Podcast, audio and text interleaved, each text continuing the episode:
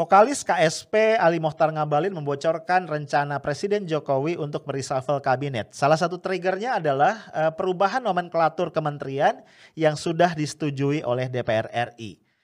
Disebut-sebut bahwa selain Bambang Brojonegoro yang kementeriannya sudah dilebur ke Kemendikbud, ada juga sejumlah menteri yang lain yang bakal di reshuffle.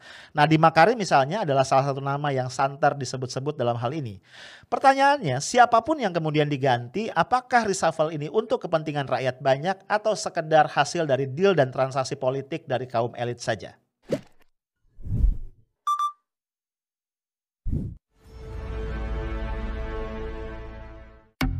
Halo guys, kita ketemu lagi malam ini ya. Hari Kamis 15 April 2021. Satu hari ini kita menjalani puasa hari yang ketiga ya. Hari yang ketiga dan tadi kita tarawih yang keempat. Eh pada tarawih gak? Jangan sampai baru empat kali tarawih bolongnya tiga. Kacau. Oke bro, kita ngobrol-ngobrol tentang uh, tenaga ahli KSP Ali Muhtar Ngabalin. Udah lama ya kita nggak ngerumpein uh, Ngabalin ya.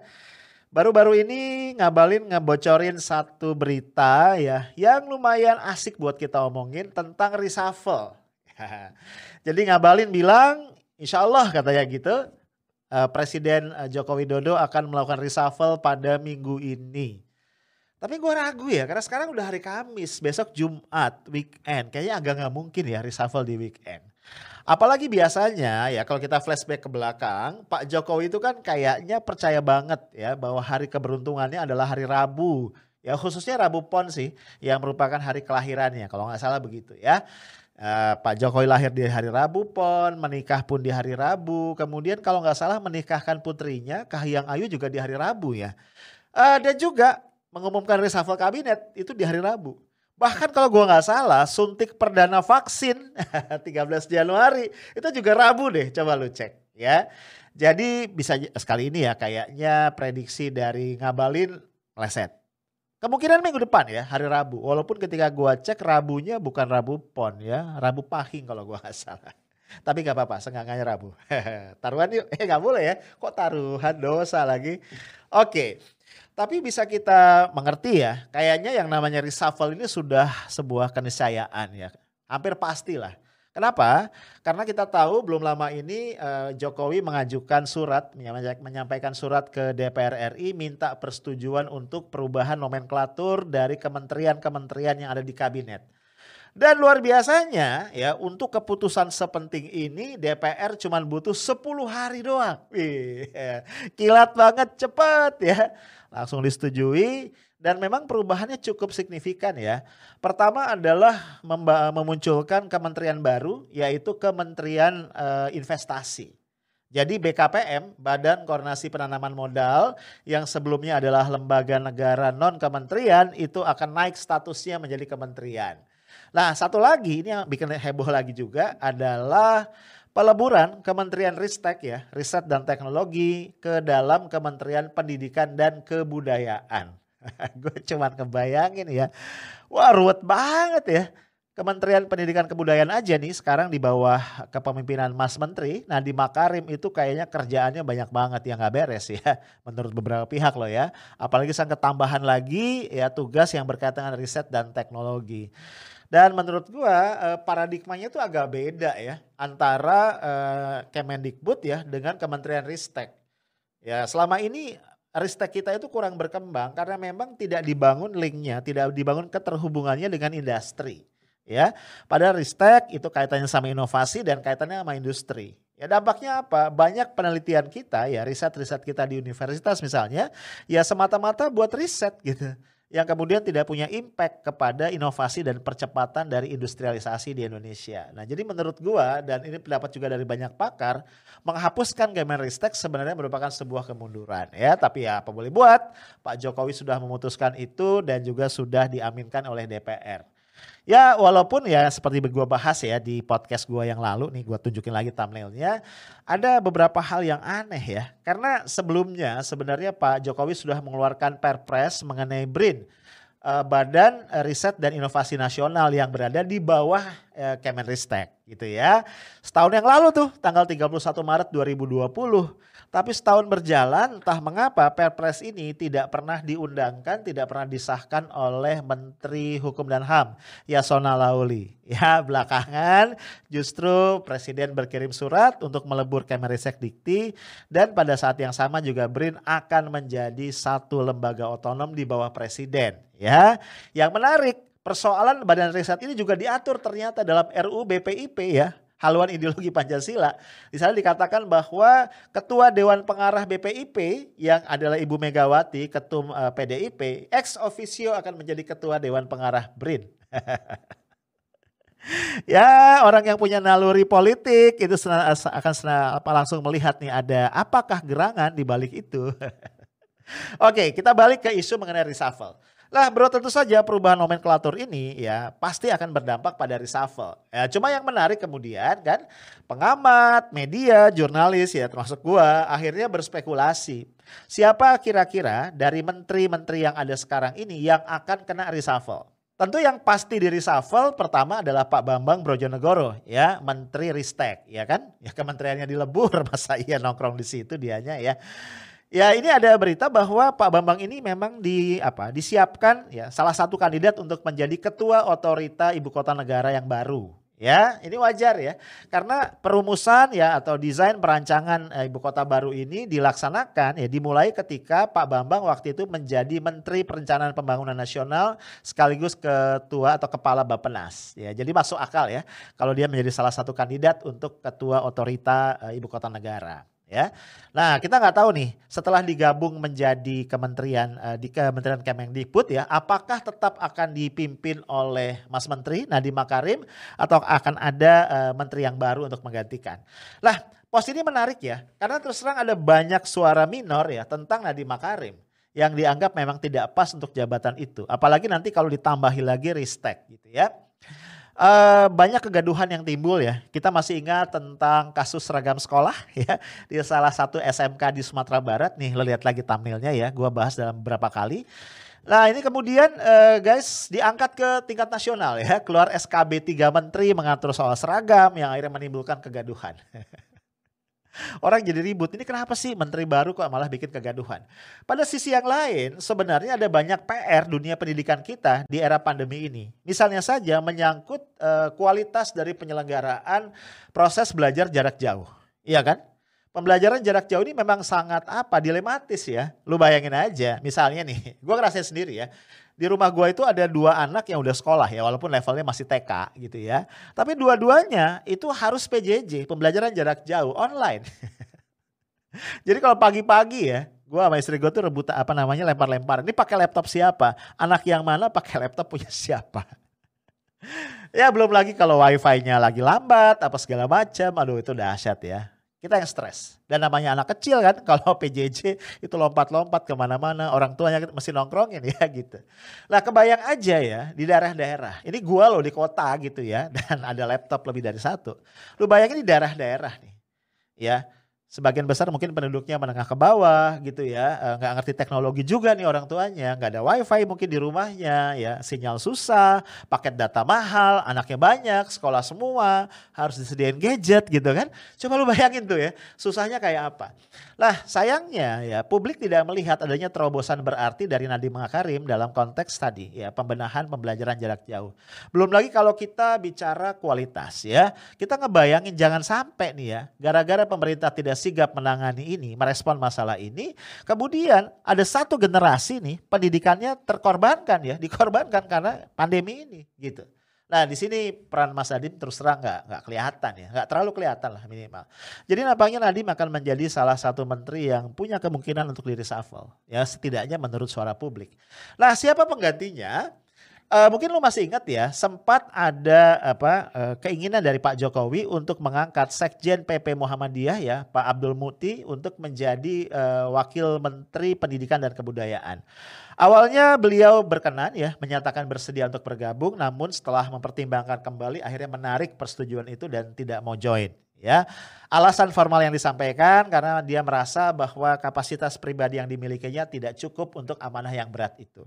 Ya publik ngerti ya bahwa bukan itu sebenarnya. Karena nggak mungkin juga orang sekelas Pak Abdul Muti ya, Sekjen Muhammadiyah yang sangat piawai mengelola pendidikan ya, pengalamannya sudah luar biasa, itu merasa eh, kapasitasnya nggak memadai. Rasanya sih nggak gitu ya.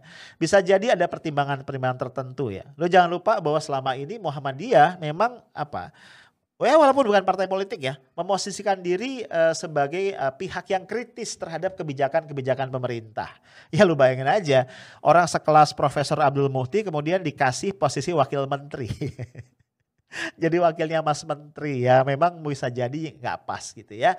Nah nama Pak Abdul Muhti ini kemudian santer disebut-sebut sebagai salah satu kandidat untuk menggantikan Nadim di pos Mendikbud Ristek ya Secara kapasitas ya, gue sangat yakin bahwa beliau sanggup ya memadai, bukan memadai, jauh di atas itu ya, kapasitasnya memadai sekali. Tapi eh, nggak eh, tahu, gue secara pribadi sebenarnya lebih senang kalau di kabinet sekarang ini Muhammadiyah ya Pak Abdul Muti dan kader Muhammadiyah mana pun tidak mengambil posisi ini. Kenapa? Satu ya, waktunya tinggal tiga setengah tahun. Dan kabinet ini kan ya tiga setengah tahun itu kan waktu kotor ya. Belum lagi nanti menjelang 2024 itu sudah gaduh kisruh masing-masing, menyelamatkan diri ya, mencari posisi baru di uh, apa namanya periode pemerintahan berikutnya. Jadi nggak efektif banget. Ya gue khawatir malah blunder ya. Siapa pun kader Muhammadiyah yang ditaruh di sana nggak punya waktu, nggak punya ruang yang cukup lagi untuk menunjukkan prestasi. Dan ini jelek ya nanti dampaknya untuk nama Muhammadiyah. Di samping itu eh, nggak tahu ya, gue worried aja. Kita sekarang ngerasa ya kekuatan-kekuatan oposisi yang mengontrol pemerintah, yang kritis terhadap pemerintah itu sudah sangat lemah ya, baik di parlemen maupun di luar parlemen. Dan dari yang tersisa sedikit itu, Muhammadiyah adalah salah satu yang paling konsisten. Ya gue worried ya, kalau kemudian Muhammadiyah pun mendapatkan kue dari pemerintah, ya salah satunya adalah kursi di kabinet, ini membuat Muhammadiyah menjadi sungkan untuk tetap bersikap kritis pada pemerintah. Kalau sampai itu terjadi, menurut gue ini bencana buat masyarakat sipil, karena kekuatan oposisi menjadi semakin lemah. Ya lu tau lah ya, di era sekarang ini setiap jabatan ya itu kemudian ditransaksikan ya, minimal sebagai alat ya untuk menjinakkan eh, kelompok-kelompok oposisi yang kritis. Nah ini kalau kita bicara uh, Mendikbud ya, jadi saran saya, saran gue nih ya, ya Muhammadiyah nggak usah ambil deh gitu ya, biar aja orang lain. Nah yang juga santer disebut-sebut adalah Menteri Keuangan Sri Mulyani Indrawati. ini menarik nih, karena ada suara-suara yang mengatakan bahwa Sri Mulyani ini adalah salah satu menteri yang paling populer dan menteri yang dianggap paling berprestasi, sehingga ya nggak harus di reshuffle, harusnya nggak di reshuffle. Tapi menariknya, Bima Yudhistira ini salah satu ekonom muda Indef berpendapat sebaliknya. Ya, menurut Bima Yudhistira, justru Sri Mulyani adalah menteri yang paling duluan harus di reshuffle.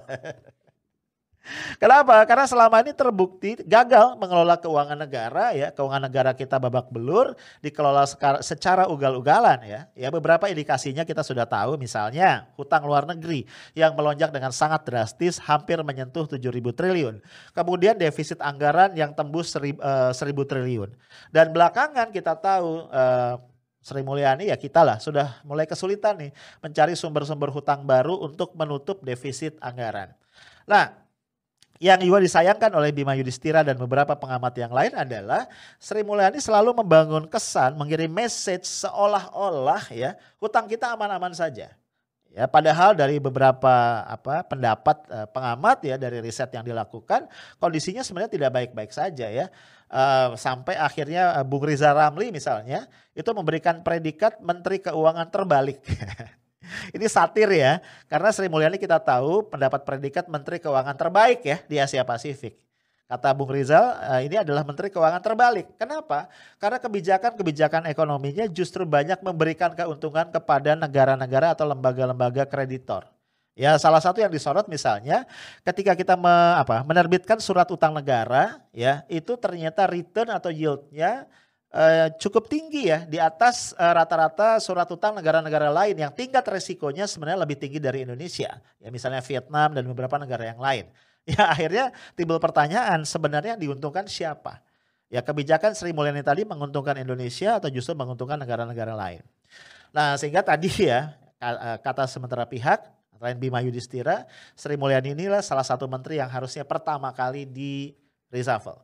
Namun kemudian uh, pihak yang lain pesimis ya, akankah berani Pak Jokowi mereshuffle uh, Sri Mulyani? Ya, karena ada pandangan bahwa Sri Mulyani diletakkan di posisinya sebagai Menteri Keuangan semacam uh, menjadi kolateral jaminan kredibilitas Indonesia di mata lembaga-lembaga keuangan internasional seperti IMF dan World Bank. Ya, kita tidak boleh lupa bahwa sebelum dipanggil kembali pulang menjadi Menteri Keuangan, Sri Mulyani adalah Direktur Pelaksana IMF gitu kan. Jadi dia ini dipajang ya dipasang bukan dipajang ya sorry dipasang ini sebagai apa uh, tadi kolateral lah jaminan jadi uh, sebagian pihak membayangkan sulit ya kalau Sri Mulyani digeser. Kalau dia digeser nanti kepercayaan IMF World Bank lembaga-lembaga internasional semakin turun. Kalau sudah begitu semakin sulit bagi Indonesia untuk mendapatkan utangan baru dari negara-negara pemberi hutang. Ya kita nggak tahu nanti kita lihat aja ya. Uh, siapa lagi ya? Ada lagi menteri yang disebut-sebut layak untuk di reshuffle adalah Menteri Tenaga Kerja Ida Fauzia. Nah, ini menarik ya.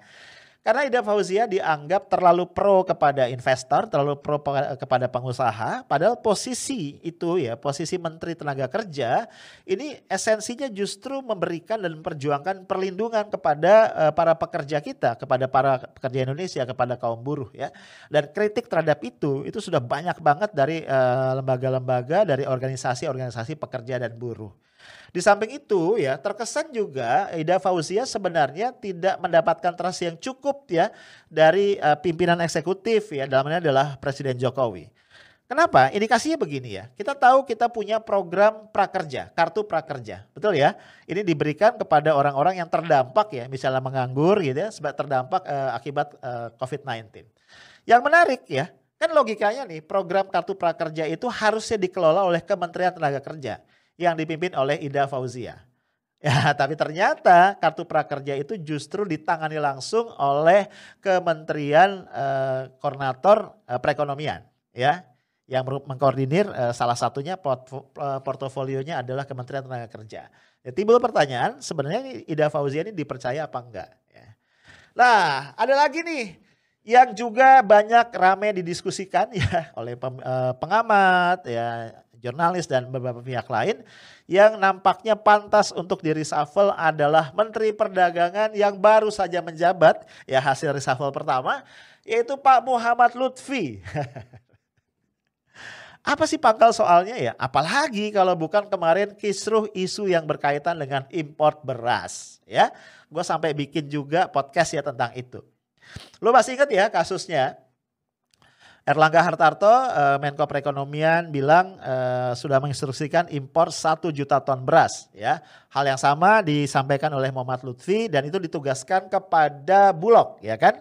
Ternyata, ya, uh, di Rut Bulog, ya, Budi Waseso, Buas mengatakan bahwa Bulog surplus, ya persediaan di Bulog itu masih sangat banyak sehingga sebenarnya kita nggak butuh impor. Ditambah lagi Menteri Pertanian mengatakan hal yang sama, beberapa kepala daerah yang kita kenal sebagai gudang beras ya, eh, apa namanya lumbung padi nasional ya, itu juga mengatakan hal yang sama. Ya mereka bilang daripada impor mendingan ya serap aja nih beras hasil panen petani. Kisru rame sampai-sampai Pak Jokowi harus ngomong nih ya uh, apa namanya harus sampaikan lewat video begitu pernyataan tidak akan ada import beras paling tidak sampai bulan Juni 2021. Akhirnya orang menilai ya ini kebijakannya Pak Lutfi ini kebijakannya siapa gitu ya. Kok bertentangan ya tanda kutip dengan kebijakan presiden. Nah walaupun ada dugaan tarik menarik di belakang sebenarnya lebih panas dari itu. Nah karena itulah kemudian orang melihat Lutfi Muhammad Lutfi ya adalah salah satu kandidat yang akan di uh, reshuffle. Guys, satu nama lagi yang disebut-sebut pantas di kick dari kabinet adalah ke kepala KSP Muldoko. Ya, lu pasti ingat ya kas kasusnya terkait dengan uh, kudeta yang gagal dilakukan Muldoko terhadap kepemimpinan Partai Demokrat dari tangan AHY. Ini oleh sementara pihak dianggap memalukan presiden ya sehingga ya pantaslah pelakunya untuk disingkirkan dari kabinet. Kemudian juga muncul nama lama ya Yusril Iza Mahendra yang disebut-sebut akan menggantikan Pak Pratikno sebagai Menteri Sekretaris eh, Negara. gue gak tahu alasannya apa, tapi kalau sampai Yusril masuk, ya ini menarik. Akhirnya Yusril mendapatkan buah dari langkahnya mendukung Pak Jokowi. Ya kita tahu ya, sebelumnya Yusril ini kritis banget sama Pak Jokowi, ya tapi menjelang Pilpres 2019 kemudian merapat menjadi pendukung ya sempat disebut-sebut akan masuk menjadi Menkumham ya tapi ternyata enggak ya gagal dan sampai hari ini belum dapat kursi. Apakah kemudian Yusril akhirnya akan mendapat jatah? Kita lihat aja ya. Nah guys ada satu poin lagi yang menarik. Seperti tadi gue bilang ya trigger dari reshuffle ini antara lain adalah perubahan nomenklatur di kabinet. Dan salah satu perubahan itu BKPM Badan Koordinasi Penanaman Modal itu naik kelas menjadi Kementerian Investasi ya. Nah, di sini ada selentingan kabar kepala BKPM Bahlil Lahadalia akan naik kelas nih menjadi menteri, menjadi menteri investasi. Kalau betul demikian menurut gua jadi nggak logis, nggak masuk akal. Harusnya kan orang naik kelas karena berprestasi. Tapi kalau kita lihat banyak banget kritik terhadap Bahlil sebagai ketua uh, kepala BKPM yang dinilai tidak berhasil mendatangkan uh, foreign direct investment FDI, ya. Misalnya eh, ekonom-ekonom Indef menyoroti uh, di kuartal pertama tahun 2021 ini dan juga ini sambungan dari tahun 2020 ya. Banyak investasi asing yang masuk itu justru untuk sektor tersier, sektor jasa yang ini tidak padat karya tapi padat modal. Pertanyaan yang dilayani siapa? Iya kan? Kalau dia padat karya jelas, eh sorry, kalau dia padat modal jelas tidak akan menyerap banyak tenaga kerja. Padahal salah satu tujuan dari foreign direct investment kita tarik ke dalam supaya apa? Supaya menciptakan lapangan kerja yang masif. Di samping itu ya eh, BKPM juga gagal menarik eh, investasi asing senilai 700 miliar dolar. Dalihnya enak banget ya. Karena memang secara domestik, secara internal di kita ini masih banyak ya keruwetan masalah aturan dan lain-lain yang menyebabkan investor asing tadi enggan untuk masuk. Kalau istilahnya Bahlil ini sebenarnya eh, investasi asing itu sudah di depan pintu rumah kita, tapi terhambat untuk masuk karena tadi masalah-masalah internal kita. Poin gue adalah bukannya kepala BKPM ditaruh di situ tugasnya justru adalah mengurai ya keruwetan itu ya. Kalau itu kembali dijadikan alasan ya ngapain Bahlil menjabat di situ. Nah pertanyaannya adalah kalau dia tidak berhasil di posisinya sebagai kepala BKPM ya kenapa juga dia diangkat ya menjadi menteri investasi. But again guys, semua yang gue omongin tadi ini masih spekulasi-spekulasi yang beredar di media ya, pendapat-pendapat para pakar, para pengamat, para jurnalis plus analisis gue. Kita lihat aja bro, nanti kejadiannya kayak apa, tapi tetap ya kita harus kritis melihat apakah reshuffle ini memang untuk meningkatkan kinerja kabinet supaya bisa melayani rakyat Indonesia dengan jauh lebih baik ya. Atau sekadar hasil dari deal-deal politik transaksional dari para elit politik. Itu aja dari gua, stay tough, smart, and professional. Assalamualaikum warahmatullahi wabarakatuh.